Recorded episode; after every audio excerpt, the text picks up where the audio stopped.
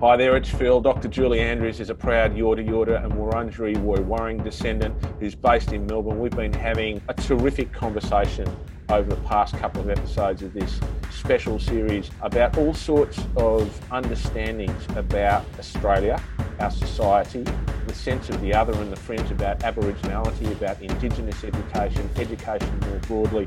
We've got an opportunity now to talk specifically about the work that Julie is doing at La Trobe University as the convener of Aboriginal Studies and all of her research interests. I can't wait for it. Let's go. Julie, thanks for joining me again. Really, really appreciate it. Thank you for last time too, letting me share a little bit of my story in the process too, because you know it's it's it's nice to be able to to yarn together. Um, Julie, why don't you tell us a little bit about your academic career because it's a really interesting one. Okay. Um, usually I start from the beginning where I became a student. So I was a mature age student when I enrolled at La Trobe, and I tried it to enrol at other institutions or universities here in Melbourne, and I was unsuccessful. I don't know why. I had year 12. Um, not many other people did, but um, you know, someone was helping me at the time, uh, my mother's uh, friend, who was very proactive around Aboriginal rights. And he, he just said to me one day, You shouldn't be, you know, working in the government. You should be working for yourself and, you know, studying, you know, moving on and, you know, you should be going to uni. And I went, Oh, I don't know about that. Anyway, so he started writing enrollment applications for me, um, showing me. And, and my mum was like sitting at the table and say, "Yeah, you should do it." My grandmother was there, and she goes, "That'd be wonderful." So you know, one big um, university said no, but La Trobe said yes. So you know, I've been at La Trobe as a student and staff member over 30 years now. I guess I stayed at La Trobe because I grew up in the Melbourne northern suburbs, you know, and La Trobe is the university that services that area. So it kind of like became part of me because I was like so used to being in the northern suburbs. But not only that, La Trobe had this very um, spacious, bushy campus, and they let us do what we wanted as students. So we became very active students and you know we got to work rolled our sleeves up and started advocating for you know more resources on campuses and room to have our own space. And the stu- non-aboriginal students were helping us. And we set up the Koori and Gubba Club. And Koori means aboriginal and Gubba means white fella. So we combined as black and white students and called ourselves the Koori and Gubba Club. And we activated did a lot of things as student as a student group like we published a magazine and went out and did stories on all the aboriginal community and got their photos and produced a 91 page or 93 page magazine on the aboriginal community all across victoria. You know it was such a fantastic time. Julie, I, I, I, I, hate to break the strand of your narrative, but I'm, I'm really just interested just just for a moment, if we can go sideways around this, um, uh, why is it important to encourage students to be active, to be activists? What what what, what what's important about activism? What's important about activism is that it's a it's a ladder to actually becoming a leader. So you, you're showing leadership inside an institution as big as a university and you're able to apply yourself as an Aboriginal person and bring to the forefront the cultural val- values of your family and your community, but also um, support each other. So, you know, now there's a lot of Aboriginal student support people. So there, you can be active today, but you can also be a student and have that just that luxury of studying Fantastic. So, so I interrupted you. So we were talking about your your life as a, as a mature age student and uh, your involvement in activism. Would you like to pick up the story from there? Yeah. So I moved on to working for the university and um, running the you know the units for them around student academic support for Aboriginal students and policy and so forth. But I kept up with my own studies. So I in, you know, like I graduated with a degree in archaeology and sociology, and then I went on to do honours in anthropology. And then I, I kind of like was encouraged to enrol into a PhD when, as a, because I was a staff member. And once I did that, um, I actually moved over to teaching in the School of Social Sciences. And um, I've been there ever since. So I graduated with a PhD and now I'm convener of Aboriginal Studies and I teach several Aboriginal Studies subjects and I now do research. So my students come from, well, I teach to a range of campuses of La Trobe, the university. So I teach to Shepparton, Albury Wodonga, Mildura, Bendigo, as well as Melbourne, Bundoora. So for our for our for our listeners outside of Australia, those are all significant regional centres in rural Victoria, so outside of the main city of, of, of Melbourne, plus the Melbourne campus itself. So there's a whole satellite sort of hub of educational influence that's there. Julie, I just I just wonder for those who don't know, what actually is Aboriginal studies? Good question. Uh, because you know Aboriginal studies is a multidiscipline study area. So we we have I have students from social work, legal studies, anthropology, sociology, gender studies, archaeology, teaching, and um, this is all because they need that Indigenous content behind their thinking and learning. So, you know, like this semester, I've got close to 250 students and that's across all across Victoria and um, you know northern Victoria. So Aboriginal studies can give students the tools to explore topics of Aboriginal Australia within the classroom in a non-threatening way. But we also look at increasing our Aboriginal students who um, are in dire need of having the access to higher education learning to secure a better future for their families. Empowering the Aboriginal student is just as important as, as educating the non Aboriginal student. So we, we have have that kind of approach and focus when we enter the classroom. What, what are the structures, Julie, that help to empower an Indigenous student to progress through university, get the qualification, and then move on because it's you, you know you, have got to make it through. Do you know what I mean? It's so to to achieve the social mobility. Um, and then to be able to feed back into your community. What do you need to succeed as an ind- Indigenous student in a tertiary environment? Well, what the government expects is for Aboriginal um, tertiary is participation, retention, and success. So that means enrol, keep them there, and graduate them. How do you do that? Curriculum and um, individual support. That's the, the very crucial role that the Aboriginal student support units, the Indigenous education support units, play. Within and why is and why is curriculum so important in this particular context? Well, it gives the Aboriginal student familiar, you know, they're familiar with the topics. It empowers them with confidence if they're talking about things they already know.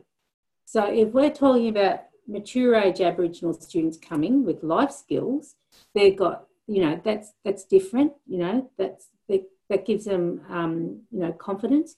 But if we're talking about students that are coming from a mainstream curriculum that had hardly any Indigenous content, um, but they're coming to university and they're they're the first in their family. There's a, you know a bit of fear and you know around you know oh the uncertainty of going to university. What's it mean for me? So empowering them with Aboriginal studies gives them that confidence to draw from their own cultural upbringing. So, so my my my partner in crime in Game Changers, Adriano Di Prato, who you know well um, he he's very strong on the notion of moving from engagement to empowerment. So a lot of what you're talking there, I, I can see how curriculum cl- creates relevance and it creates identity and it creates interest, which engages. How do we then empower? Well, you need the tools, okay? So you're giving them the tools to write their essays. So it's their stories, it's their, their way of um, being encouraged to reflect and use their own cultural upbringing and know that it's going to mean something, you know, that it's not excluded. It's actually one of the things now that we are needing um, that the you know higher education values is narratives and stories social work need that kind of you know indigenous experience around being a drug user or, or an incarcerated person and so forth so um, it's it's that kind of way to let their let them know that what they can bring into uh, their education is just as as relevant as coming out with the science you know good good um, VCE score. So, so, so what I'm what I'm hearing here is a story about education which is personalised to the to the student. It's aligned to government expectations. It's a fully integrated experience. What we're actually talking about here is an example of exactly the sort of 21st century education that everybody all, uh, all over the world is trying to achieve at the moment. Mm. So it's you know it's again if I go back to our, the, the, the earlier episodes of our conversation, this is about understanding that there is a pathway to success here which is being created from within Aboriginal culture and from within Aboriginal scholarship. Mm, exactly. And one of the subjects I teach is on country. So I take students with me to uh, Yorta Yorta country and I bring the elders and we it's an immersion program where we visit all the Aboriginal organisations and the students get to hear all why these organisations exist um, and they get a real understanding how um, cultural continuity has you know is empowering the Aboriginal community to continue on and develop but also the way they use their language their history their their, their family kinship structure, um, everything about community development um, is all part of the holistic approach when looking at an Aboriginal community and the way it functions and works. So the on country subject empowers, you know, well, I take the students on country as well, where we go and visit Cummeragunja Aboriginal Reserve. They get to see how remote Aboriginal Cummeragunja Reserve is. A lot of people think living remote is living in the Kimberley or, or you know, those Arnhem Land and things like that. But you can be Aboriginal community and live remote as well. And I think we saw that with the bushfires here in Victoria, how remote those country towns are. Mm. So if you're an Aboriginal com- community and you're struggling to deliver health care, and when I talk about healthcare, I'm talking about you know, kidney, renal dialysis, heart conditions, diabetes, all that kind of stuff. The remoteness of getting the patient to healthcare and how that, you know, is played out. And a lot of that healthcare here is here in Melbourne. So it's getting the student to understand, break down that way of understanding how what an Aboriginal um, community is and how it works and how imperative it is. And a lot of the students come away and they say, I didn't know this. So, so you're, you're, you're, you're, a, you're a pretty cluey educator. Why is immersion learning so important? Because it's, you know, I call it learning outside the classroom. It's the bush classroom that really makes the impact on the student. I talk about parallel systems of knowledge, how Aboriginal knowledge is excluded from the curriculum. So when we go on country learning, they can see the parallels you know, that the curriculum is not just embedding the Aboriginal knowledge inside the curriculum, whereas the Aboriginal knowledge is actually the same, but it's taught differently. And a lot of my students come away saying, I learnt more in this one week, and it is only one week. I learnt more in this one week than I've done in my degree. And that's because it was made clearer to them, it was actually taught to them firsthand, and everything was connected. And that's how we work as a community. It's a holistic approach. You have to understand how the community works, how the Aboriginal um, individual works, and the family kinship, the way the history is, how they even handle conflict, you know, the secrets, the gossip, all that kind of stuff. You know, not every Aboriginal person will stand up there and teach, you know. So when I do my teaching, I bring my Aboriginal community with me and I'm teaching them. And that's what I do all the time. I teach the community to teach. And then when I do my research, I actually employ, well, I don't employ, I teach the Aboriginal research assistants, and they are my assistants, you know, and that way they can go off and be involved in other research. So it's like, you know, a flow on rippling effect that's going to benefit the community. And, and that's that's what we, we would call that character apprenticeship. That's a very very clear methodological approach. I'm just I'm just wondering, how did you learn to teach? My family. I wasn't taught to teach. The university never taught me anything about teaching. They just plonked me there because I was teaching cultural awareness at the time to non Aboriginal staff, you know, and that included admin and academic staff. And I was just an admin person running the Koori unit. And they said, Oh, you get the most highest results for your teaching. So we think you should be in, you know, as an academic. And I, I didn't bat an eyelid because I was like doing my own research. I mean, I was studying. I, I just thought, oh, all right, okay that might be in that next step for this. And I, I actually listened to that um, the uh, non-Aboriginal experience of the benefits of my teaching. I thought, yeah, that might be all right. Maybe I'll do that. But I've never thought it's just going to be that. I'll be bringing the Aboriginal stuff with me, and um, that's you know, and my my family have taught me, and my community I watch and then being a part of my community, that just gives me the confidence and the support that I need to teach. Absolutely. It's, critical that, that importance of family. It all comes back to family in the end, I think. I want to uh, switch tack for a moment and I want to talk about the, the, the sort of high end academic program. Where is the scholarship in Aboriginal studies heading at the moment? Well, we are looking at decolonising the curriculum we are looking at ways to do that at La Trobe University. One of the things that I would say is the program of Aboriginal Studies, as I have run it over the last 10 years, has been decolonising the curriculum. It, my subject was one of the first on country subjects where we taught on country for a Aboriginal subject that's actually part of a degree. I did have students say, Is this a real subject? You know and i said yes it is a real subject and it's registered under the university for credit points and everything so now that respect is so entrenched with the students of La Trobe University. They come, it's an um, elective, so it's not compulsory, and they pay. And I've heard other people say, "You're kidding." People, you know, the students that is so such a unique thing, you know, that students are coming to pay for that, you know. So that's that's really good. So that's part of Aboriginal studies. I mean, the the research part um, of Aboriginal studies is it's extensive because it is a multidisciplinary subject, and we have so many other students from other areas that we are able to um, help those students get a good education understanding in the classroom, so they can, you know, if they're becoming an archaeologist, archaeologist, they have that the community understanding, kinship and cultural understanding of communities and how to manage themselves around communities.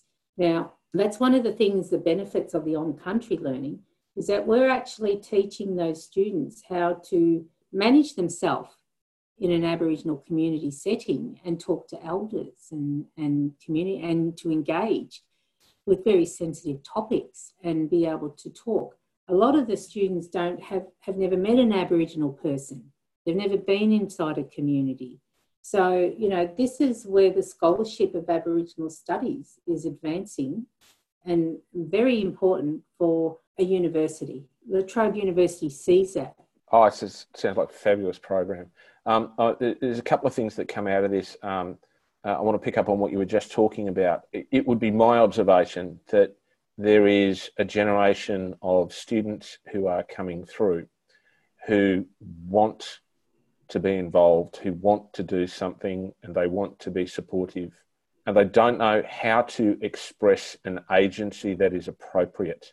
They don't want to come in and take over. They don't want to colonize. They don't want to recolonize a space that's being decolonized.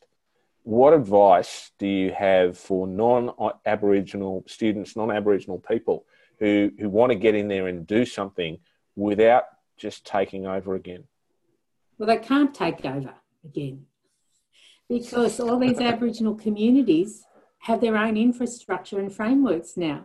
So a lot of these communities are involved with research and you have to get permission to go and do anything with communities now. They have board of directors that you have to, you know, get, you know, access to and it's like, you know, it's not an open place where you can just walk into. They're they're you know, they're registered corporations and things like that. And if you're working wanting to work in an Aboriginal health service, you know, there's all different ways you have to be, you know, introduced.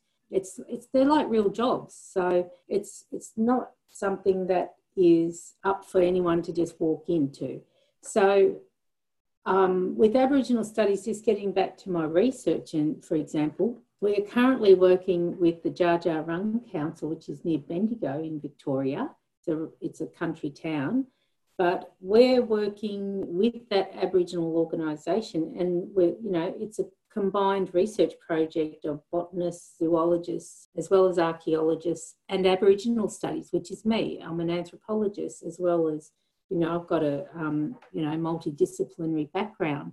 So we're working with the Aboriginal Council, who the what and the research project is fire burning knowledge of the women and the women's knowledge of uh, land management practice and uh, around particular lily plants and this kind of thing. And from that, there, you know, we just in, finished interviewing for PhD students to um, be involved, so to do the research and work with the women on that. But the whole focus is on empowering the fire knowledge of, of and land management and um, highlighting the women's knowledge, that kind of thing. So that's that's very uh, that's an exciting project that you know is one of the things that is now coming out, and you know with Aboriginal study partnerships and the university, you know, research areas with Aboriginal communities.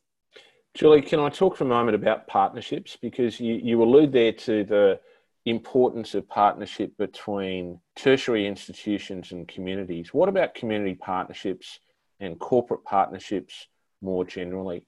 Yeah, that well, that's a different area, but there's certainly a lot of partnerships with city councils, shire councils, but also like big corporate organisations that um, have a connection to Aboriginal social justice issues, law firms, um, even like, you know, Crown Casino here, you know, have an Aboriginal employment strategy.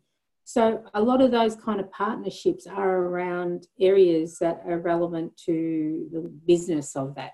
So, so if we if if if we have a listener who's a chalky, a teacher in a school, and there's not a significant sense of engagement with the local Aboriginal community or Aboriginal studies, and you've got a teacher who feels as though there should be, what are the steps that they can take to help build the sorts of partnerships that are going to do the sorts of things that we would want to be done?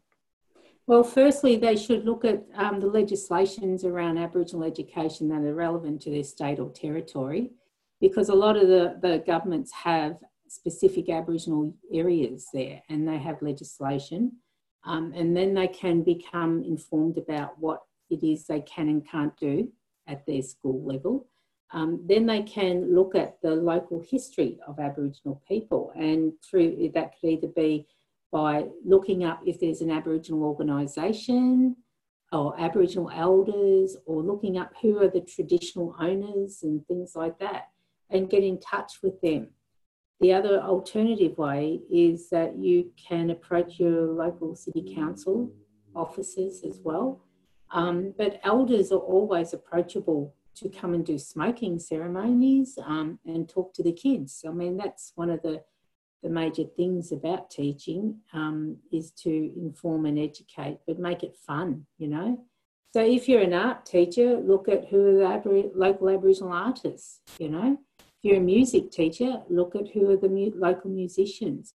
Talk about who the, you know, give them an overview of the stolen generations and who, what are the success stories from the, the stolen generation or what are success stories of Aboriginal people, you know? The kids always like that and they love culture. So, you know, um, what Aboriginal dances are around in that area. Um, yeah. So, so, so what I'm hearing here is that you've got to, if, you, if you're interested to do this sort of stuff, you've got to take an initial passion you might have and you've got to do your homework, don't you? You've got to Absolutely. think about it carefully and you've got, and, and, and, a starting point is you've got to go and ask.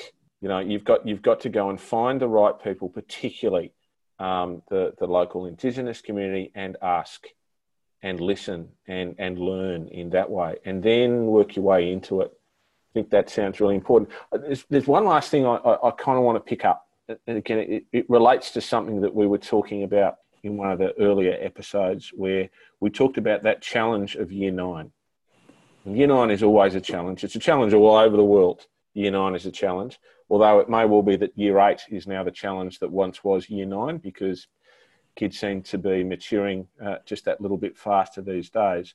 When we take something like Aboriginal studies, and I'll call it Aboriginal studies, when we take something like Aboriginal studies to a group of 14 year olds or 15 year olds, frequently we will hear, but I've done that. I've already done it. Why do I need to do it again? How do we help teachers to engage students at that age group when their adult personalities and their adult identities are in such a formative stage to understand and here's where we need to go to next? That's a good question. And I have those issues too with my own kids because it's, you know, I can't solve the curriculum problems that I had no, I've got no responsibility for. You know, I think there needs to be learning outside the classroom, and I think there's, you know, um, proof around agricultural schools, you know, um, that take the kids and have animals and, you know, horticultural kind of subject areas where they can, you know, move out of the classroom. I think kids need a choice, you know, breaking them up into their interest areas. That would only work. I think um, keeping them corralled in the classroom and you know trying to get them to you know produce something by a certain time might not suit, suit everyone. Um, but there's different ways of teaching, and that's what the schools should do. I mean, I'm just um, I've just received um, some interesting teaching tools from my niece, who's very um, involved with her mother teaching the Yorta Yorta language, and they're doing it in different ways. So I've got playing cards in the language, Aboriginal language, which matches it to colour and animals and things, the words. So, you know, um, they're for all age groups. So, you know, I, I just wonder, you know, for me, I was hopeless at maths, you know, but you give me the life skills around managing a budget, I'm fine with that, you know. Um, so I, I guess it's just that labeling of what the expectation is for each subject topic area for the student and how that's going to play out. You know, how do we measure success in those kind of study areas? Because it's all, you know, it's a hit and miss for each person and student, I imagine. Yeah, Julie, I don't believe for one moment that you don't know how to solve that curriculum problem. I think you just explained how to do it very, very well. I mean, you're talking about experiential learning, you're talking about practical hands-on learning, you're talking about what Leslie Medema, one of another one of our game changers, would talk about learning without walls. You're talking about uh, promoting choice and agency. I, am going to bring this conversation to a close if I can, um, but I, I, you know, it's it's it's been it's been an absolute delight um, getting to share some time with you and, and learning about you not only as as an Aboriginal woman, not only as a scholar, not only as an educational administrator and leader, but just a really good teacher as well. It's it's been an absolute privilege, Julie. I do hope we get a chance to talk again soon. Thank you very much, Phil. Really appreciate it. Thank you. The Game Changers podcast is produced by Oliver Cummins for Orbital Productions and supported by Circle, the Centre for Innovation, Research, Creativity and Leadership in Education. Go to www.circle.education. The podcast is hosted on SoundCloud. It's distributed through Spotify, Google Play and Apple Podcasts. Please subscribe and tell your friends you like what you're hearing.